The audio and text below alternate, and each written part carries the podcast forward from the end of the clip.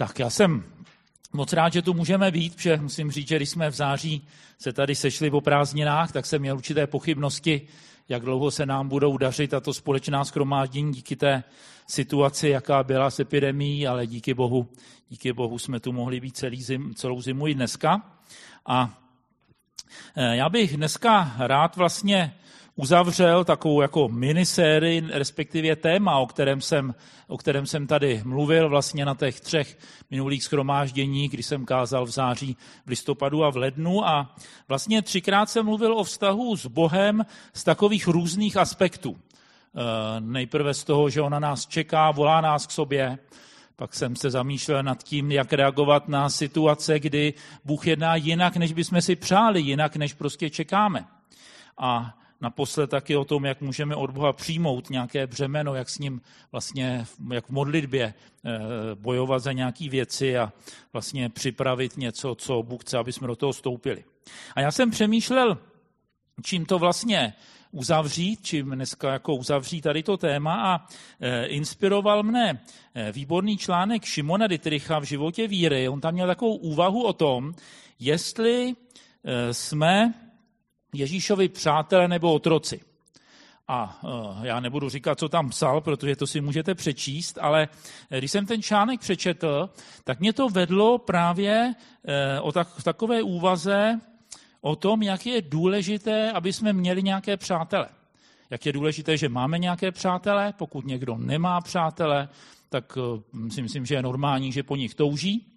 A vím, jak je to pro můj život důležitý, že jsou kolem mě lidi, s kterými mám skutečně nějaký přátelský vztah. A ono, to, co je přátelství, to se tak jako hodně, jako, jako možná vyvinulo, respektive použití toho slova eh, se v těch posledních letech hodně mění. Eh, za mých mladých let slovo přátelství nebo přítel to byl jiný druh vztahu než partnerství. Přátelství bylo vlastně takový, jako by se dalo říct, hlubší kamarádství. Dneska to nemusí být úplně jasné, když nějaký muž řekne o nějaké ženě, že to je jeho přítelkyně, tak není úplně jasný, co ti myslí na, v první chvíli, jestli ti myslí skutečně e, přítelkyně tady v tom původním slova smyslu, nebo s tím myslí třeba svoji partnerku, pokud je nesezdaný, nebo jestli tím dokonce nemyslí v nejhorším případě svou milenku, kterou má vedle, vedle své manželky. A tím jako by se nějak snížilo to přátelství, ale já když dneska budu mluvit o přátelství, Eh, tak eh, budu mluvit o něm v tom původním slova smyslu. O tom, že přítel nebo přítelkyně to je takový hlubší vztah než kamarádství, ale nejedná se o partnerství. O přátelství Bible mluví na mnoha místech, třeba v knize Přísloví, a jenom přečtu dva takové verše bez nějakého velkého výkladu, ale jenom eh, co vlastně Bible myslí přátelstvím v 17. přísloví v 17. verši, tam je napsáno, přítel miluje v každé době, bratr se zrodil pro čas soužení. A hnedka v další kapitole, v 18. ve 24. verši, tam je napsáno, někdo má přátele ke své zkáze, ale některý přítel přilnul více než bratr. A to jsou poměrně silná vyjádření. A mít takové přátelé velký dar. Sourozence si nevybíráme, je to výborný, když mají sourozenci dobré vztahy, ale ty si nevybíráme, ale přátelé si vybíráme.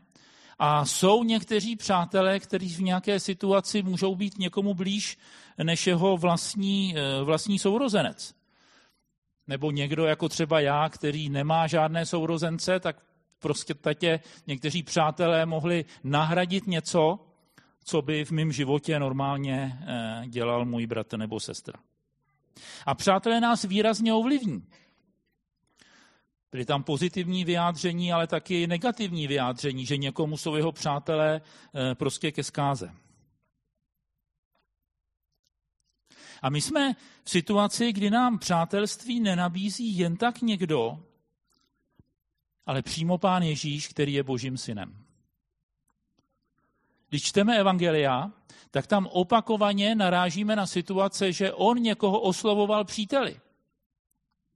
čteme o těch vlastně přibližně třech letech, které strávil s tím svým nejbližším okruhem učedníků, s těmi dvanácti.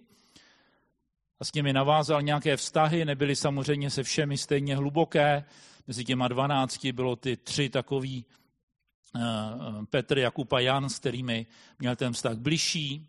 S Janem pravděpodobně si byli nějak úplně nejblíž. Ale vidíme, že to byl prostě blízký vztah přátelství. A Ježíš zve do přátelství i nás. A někdo, můžou být různé důvody, prostě s někým nechce přátelit a někdo nechce přátelit s Ježíšem. Prostě to je volba a k takovým lidem já dneska ani nemluvím a myslím, že tu asi ani nejsou, protože eh, kdo prostě nemá o Ježíše zájem, tak asi by netrávil to dnešní odpoledne tady s námi. Mluvím k těm, kteří se Ježíšovými přáteli chtějí stát. Když se zamyslíme nad tím přátelstvím obecně, tak víme, že aby přátelství fungovalo, tak to má nějaké podmínky. Já mám nějaké očekávání od lidí, eh, s kterými se přátelím. Třeba očekávám, že mě nebudou nikde pomlouvat.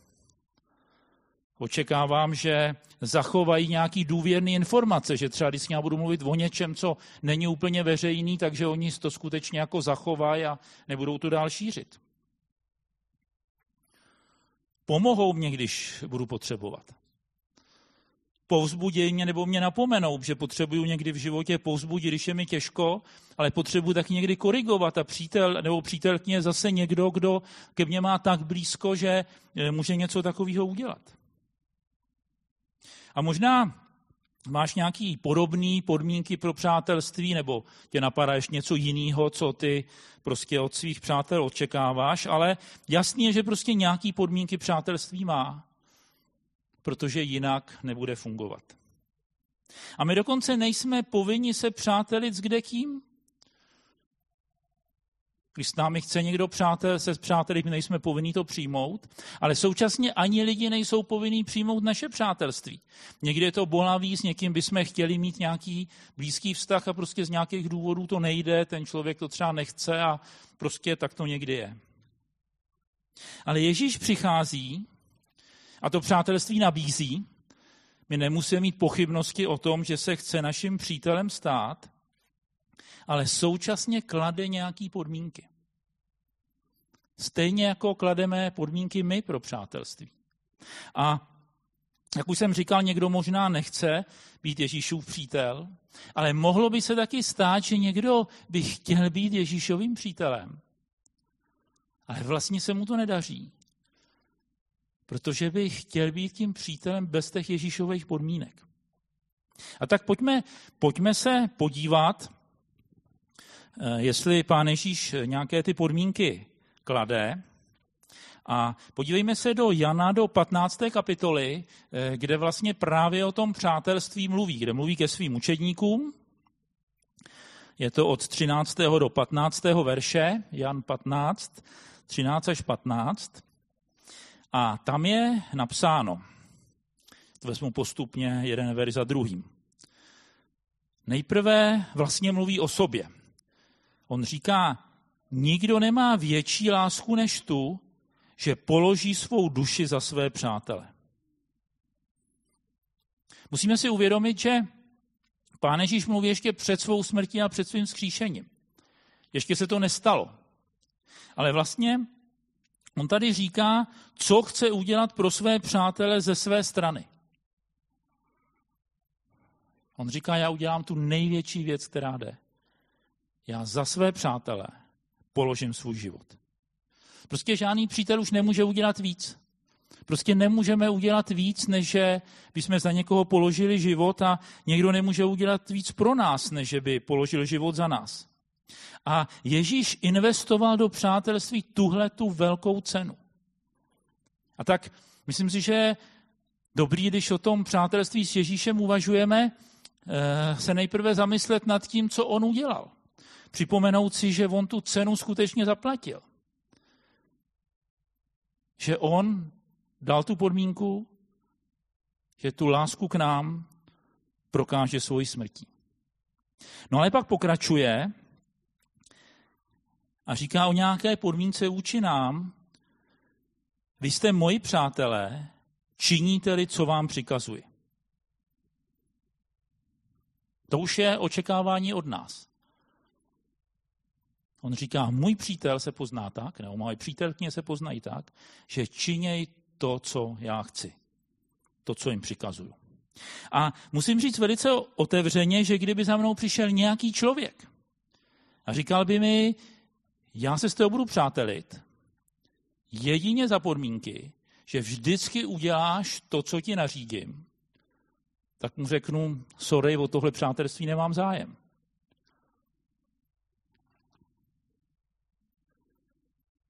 Ale tady přichází sám Bůh.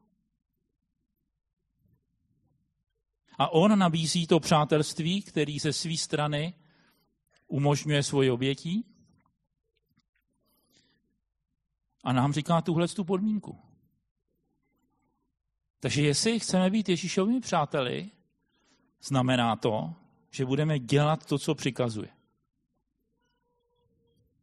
Ale on pokračuje ještě dál a říká, už vás nenazývám otroky, protože otrok neví, co činí jeho pán. Nazval jsem vás přáteli, protože jsem vám oznámil všechno, co jsem slyšel od svého otce. Já když jsem přemýšlel tady nad tím veršem, tak jsem si říkal, Ježíš nás už nenazývá otroky, nazývá nás přáteli. A v podstatě se tomu dá v tom případě rozumět tak, že tím předstupněm přátelství s Kristem znamená, že jsme jeho otroci. Říká, už vás nenazývám. By říká, byli jste a teďka je něco dalšího. A tak je tady Ježíšova nabídka, Ježíšův projev lásky, respektive ta cena za to přátelství z jeho strany, ale pak jsou tady podmínky vůči nám a v něčem ty podmínky nejsou úplně jednoduchý. Dělejte všechno, co po vás chci a předstupeň přátelství se mnou je být mým otrokem.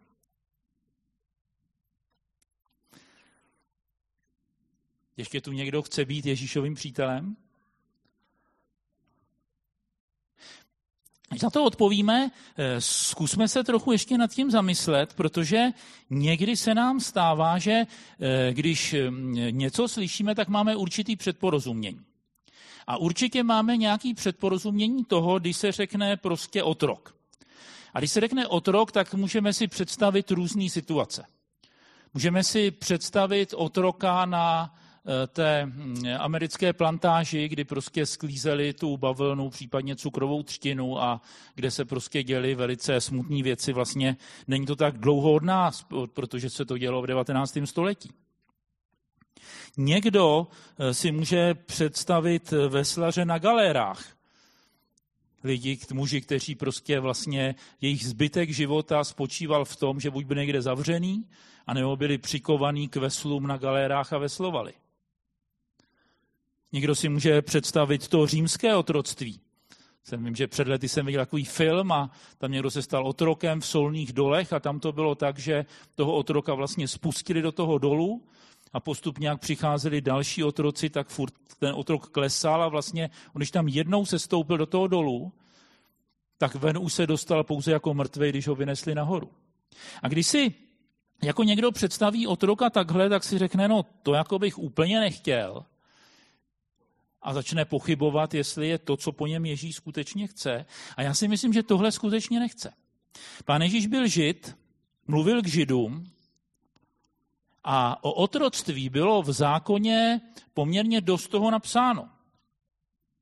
To bylo jiný otroctví než v antice nebo než na těch amerických plantážích.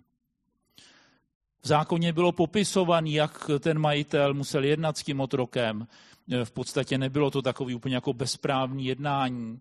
Bylo tam spousta opatření, které vlastně chránilo toho otroka. A dokonce, když e, ten otrok byl žid, tak ho ten jeho majitel musel po, něko, po nějaký době propustit. A nastávaly situace, že těm otrokům v tom otroctví bylo tak dobře, že oni nechtěli na tu svobodu. K tomu za chvíli dostaneme, ale pro některý ten život v tom otroctví byl mnohem lepší než ten život, který žili předtím. A oni se rozhodli, že u toho pána zůstanou. A pojďme si to přečíst, jak to bylo. Mám zdatného asistenta dneska, který, který nám to přečte, ale můžete si to taky najít nebo číst na obrazovce. Je to eh, v Deuteronomiu, tedy v 5. Možíšově, 15. kapitole a tam od 12. do 17. verše.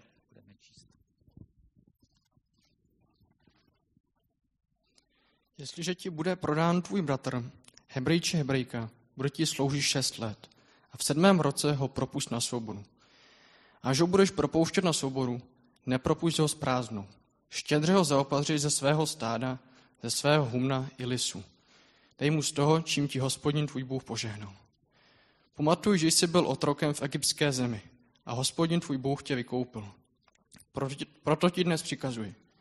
I stane se, jestliže ti řekne, nechci od tebe odejít, neboť si, neboť si zamiloval tebe i tvou rodinu, jelikož mu je u tebe dobře. Potom vezmi šídlo, probodí mu ucho na dveřích a stane se na věky tvým otrokem.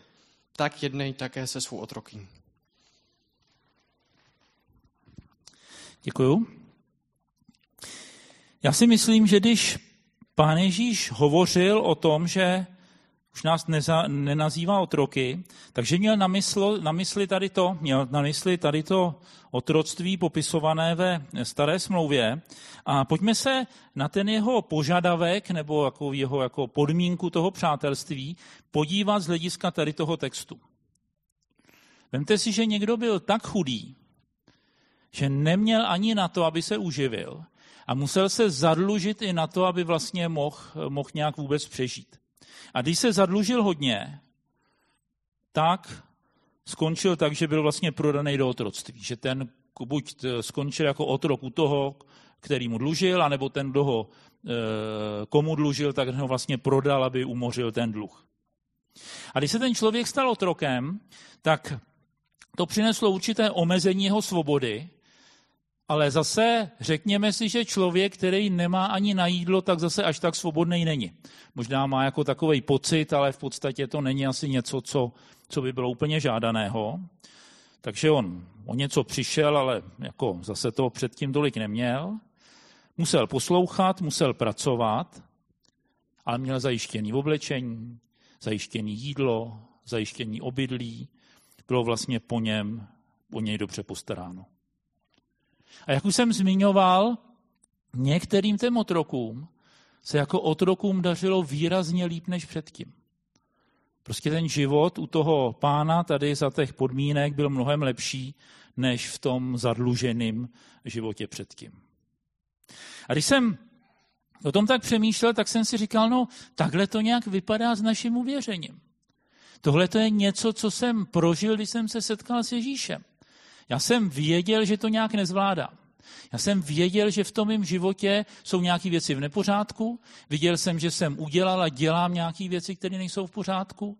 Věděl jsem, že jsou prostě nějaké hříchy, které prostě nemůžu s nima nic udělat a nějaké těžkosti, pro které nemám řešení. A tak jsem s ním prostě přišel k Ježíši.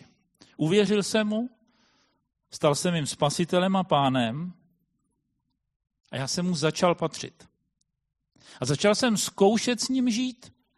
A zjišťoval jsem, že být služebníkem, otrokem, patřit takovému pánu je to nejlepší, co mě mohlo potkat. A za ty roky, co s ním žiju, tak zjišťuju, že bych se nechtěl vrátit zpátky.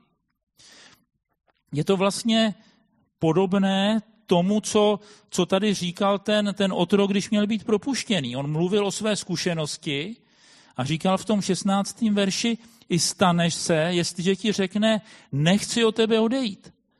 Neboť si zamiloval tebe i tvou rodinu, jelikož mu je u tebe dobře. A to je, tohle je přesně moje zkušenost s Ježíšovou vládou. Já od něj nechci odejít, protože jsem si ho zamiloval a protože jsem zjistil, že mi je u něj dobře. Už je to není jenom nějaká naděje, s kterou jsem k němu přicházel, ale je to moje zkušenost toho e, života s ním. Nebylo to to otroctví na té plantáži. Je to otroctví u někoho, komu na mě záleží. A když tady to někdo prožil v tom starém zákoně, tak následoval takový zvláštní obřad. Jo? Potom vezmi šídlo, probodni mu ucho na dveřích a stane se navěky tvým otrokem. Tak jednej také se svou otrokyní. Zkuste si to představit. Jo? Jsem si vzpomněl, že jsem kdysi kdysi byl na nějaké, byl jsem pozvaný na nějakou dovolenou jednoho mimo pražského sboru a měl jsem tam nějaký program a měl jsem program taky na tohle téma, tak jsem to tam chtěl nějak předvést, jsem tam říkal, jestli nějaký dobrovolník a dobrovolně se tam přihlásil ten místní pastor, tak já jsem to na něm ukazoval, vzal jsem ho za ucho, říkal jsem mu takhle, ho vzali za to ucho, přivedli ho k těm dveřím, to on se pořád usmíval. A já si pak vytáhnul z, z kapsy šídla, on se přestal us, usmívat a začal se cukat, jo? takže jsme nemohli jako dokončit to, to předvedení a radši už tady ani žádného dobrovolníka nescháním, že mám obavu, že by to dopadlo stejně. Jo? Prostě byl to fakt takový zvláštní obřad. Nechat si propíchnout ucho není tak úplně strašný, že jo, dneska kde kdo si nechá někam nastřelit piercing, to nevím, jestli to není někde ještě horší, ale prostě znamenalo to něco jako nevratního. Ten člověk řekl, já už prostě nechci zpátky. Tady je mi tak dobře, u tebe mi je tak dobře, že já nechci zpátky, jak se dát na venek dokonce něčím viditelným. Takže když, jak jsem říkal, není to vlastně něco úplně strašného, ale prostě propíchnout šídlem ucho a připíchnout ho ke dveřím, že jo, to jako není asi úplně, bychom to vyhledávali. Bylo to něco nezměnitelného. A zase, když jsem o tom přemýšlel, jsem si říkal, to je něco, co, co v mém životě taky nějak nastalo. Ne teda, že někdo propíchnul ucho, jo, ale e, když jsem uvěřil, věděl jsem, že Ježíš zaplatil za moje hříchy, přijal jsem ho jako spasitele, počítal jsem s tím, že mu patřím, že je můj pán, ale vím, že teprve nějakou dobu po tom, co jsem uvěřil, tak jsem se prostě dostal do nějaké situace, kdy prostě to ode mě vyžadovalo nějaké rozhodnutí. Když jsem prostě najednou viděl, že Ježíš po mně něco chce, do čeho se mi úplně nechtělo. A najednou mě došlo, že to jeho panství má skutečně nějaký praktický význam, ale že mi je s ním tak dobře a že prostě ho miluju a nechci od něj odejít. Že prostě udělám to rozhodnutí, že prostě nechci už jít zpátky. A samozřejmě potom zase mnohokrát ještě v mém životě byly nějaké situace, kdy se znova rozhoduje, jestli to, že Ježíš mým pánem, že mým majitelem, beru prostě vážně. A já jsem přesvědčený, že o tomhle tam Ježíš mluví. Že mluví o tom, jestli máme to poznání, že je dobrý Bůh. Jestli jsme si ho zamilovali, protože víme, že to je s ním dobrý. Takže potom Pojď jsme vlastně vyzkoušeli, že být ve vlastnictví Ježíše a poslouchat ho a že o nás dobře postaráno, tak potom je tady jakoby nějaký další krok.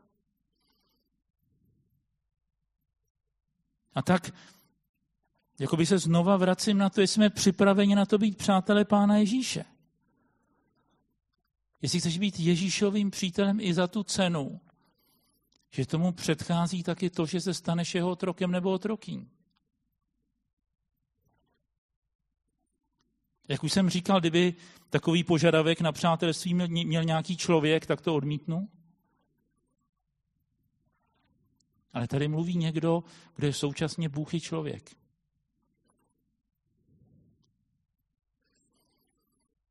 A tak možná, možná jste tu někdo, kdo, kdo jste ještě v té situaci toho dlužníka, který prostě dluží za ty svoje hříchy a nemůže zaplatit.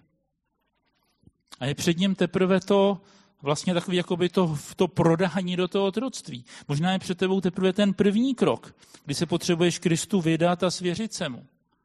A o tom ještě se tady bude mluvit, ještě o tom něco řekne Zdeněk potom a bude možný o tom dál mluvit. Ale možná jsou to někteří další, kteří už víte, že Kristu patříte. Už jste zkusili tu jeho dobrotu. Už si víte, jste do něj zamilovaní a nechcete jít zpátky. Ale třeba je potřeba udělat nějaký ten další krok a zavřít cestu zpátky. Možná Zápasíš nějak o to přátelství s Kristem. Připadá ti někdy vzdálený. Připadá ti, že když někdo o něm mluví jako o svém příteli, že to není tvůj prožitek. A možná je to proto, že jsi ještě dostatečně nevyzkoušel, že je to s ním dobrý, že ještě nemáš tu jistotu lásky k němu. A možná jsi neudělal ten krok, že řekneš, skutečně já ti patřím ze všem všudy. Ty jsi můj vládce, ty jsi můj pán. A to otevírá nějaký hlubší vztah. Protože v tu chvíli odpovídáme kladně na tu Ježíšovu nabídku, buď mým přítelem, nebo buď mou přítelkyní. A možná už jsme to ve svém životě udělali a je dobrý si to jenom připomenout, ale možná, že jsi to skutečně ještě neudělal. Možná nebo neudělala, prostě zápasíš tady v té věci a možná dneska je ten čas, kdy ti Ježíš říká, můžeš jít blíž ke mně. Můžeš udělat něco, co je svým způsobem bolavý, co svým způsobem zavírá cestu zpátky. Ten otrok už to nemohl potom rozmyslet. Už nemohl říct za dalších sedm let, já jako teď jsem to rozmyslel, bych šel. Ale dalo mu to to bezpečí, tu jistotu a to je něco, co Ježíš nabízí nám. A já bych se teďka rád modlil, budeme pak ještě, ještě bude jedna píseň a e, já bych potom se rád ještě modlil za konkrétní, za konkrétní věc, ale e, pojďme, mm, pojďme dát prostor Duchu Svatým, abych nám mluvil. Možná, že něco z toho, co jsem dneska říkal, je zrovna dneska pro tebe důležitý. Myslím, že to nějak dokresluje a skutečně uzavírá tu, tu, tu širokou škálu toho, co to znamená mít vztah s Bohem. Protože prostě nepřijdeme do toho úplně nejužšího vztahu, do toho hlubokého přátelství s ním. Pokud ho nebudeme poslouchat a pokud neuděláme ten vědomý krok, že se dobrovolně stáváme jeho otroky. Svatý Bože, já ti předně děkuju, že ty si udělal ten první krok. Že bychom tady o tom nemohli mluvit a nemohli přemýšlet. Kdyby ty si, pane Ježíši, neprojevil tu lásku k nám tím, že jsi za nás zemřel. Děkuji ti, že ty jsi položil život, děkuji ti, že vytekla tvoje krev, děkuji ti, že je zaplaceno za každý náš hřích. Pane, děkuji ti, že už nic nebrání k přístupu k Otci že už žádný naše viny, žádný naše selhání, žádný naše nedostatky nebráněj tomu, aby jsme eh, šli k tobě a byli ti blízko. A děkuji ti taky, že ty nám dáváš zakoušet svoji dobrotu. Já ti děkuji, že stejně jako to byla zkušenost toho otroka, který říkal, že to bylo dobrý, dobrý u toho pána, tak je to něco, co můžeme vyznat. Děkuji ti, že jsem poznal ve svém životě, že je to dobrý být s tebou. Eh, vím, že mnozí z nás, to jsme tady, jsme to tak poznali a můžeme to vyznat. Děkuji ti za tvoji dobrotu, děkuji ti za tu jistotu tvý péče a přijetí. Děkuji ti za tu lásku, kterou nám dáváš. A děkuji ti, že my na tu tvoji lásku můžeme odpovědět svojí láskou. Že můžeme vyznat, že tě milujeme, že po tobě toužíme a že chceme být s tebou. Nechceme jít nikam zpátky. Nechceme uh, už chodit po svých cestách. Nechceme zkoušet různé odbočky, které se potom často ukázaly jako slepí. Tak toužím, abych já a každý z nás, jak jsme tady, mohli tě poznávat, mohli tě následovat a šli za tebou kamkoliv ty půjdeš. Amen.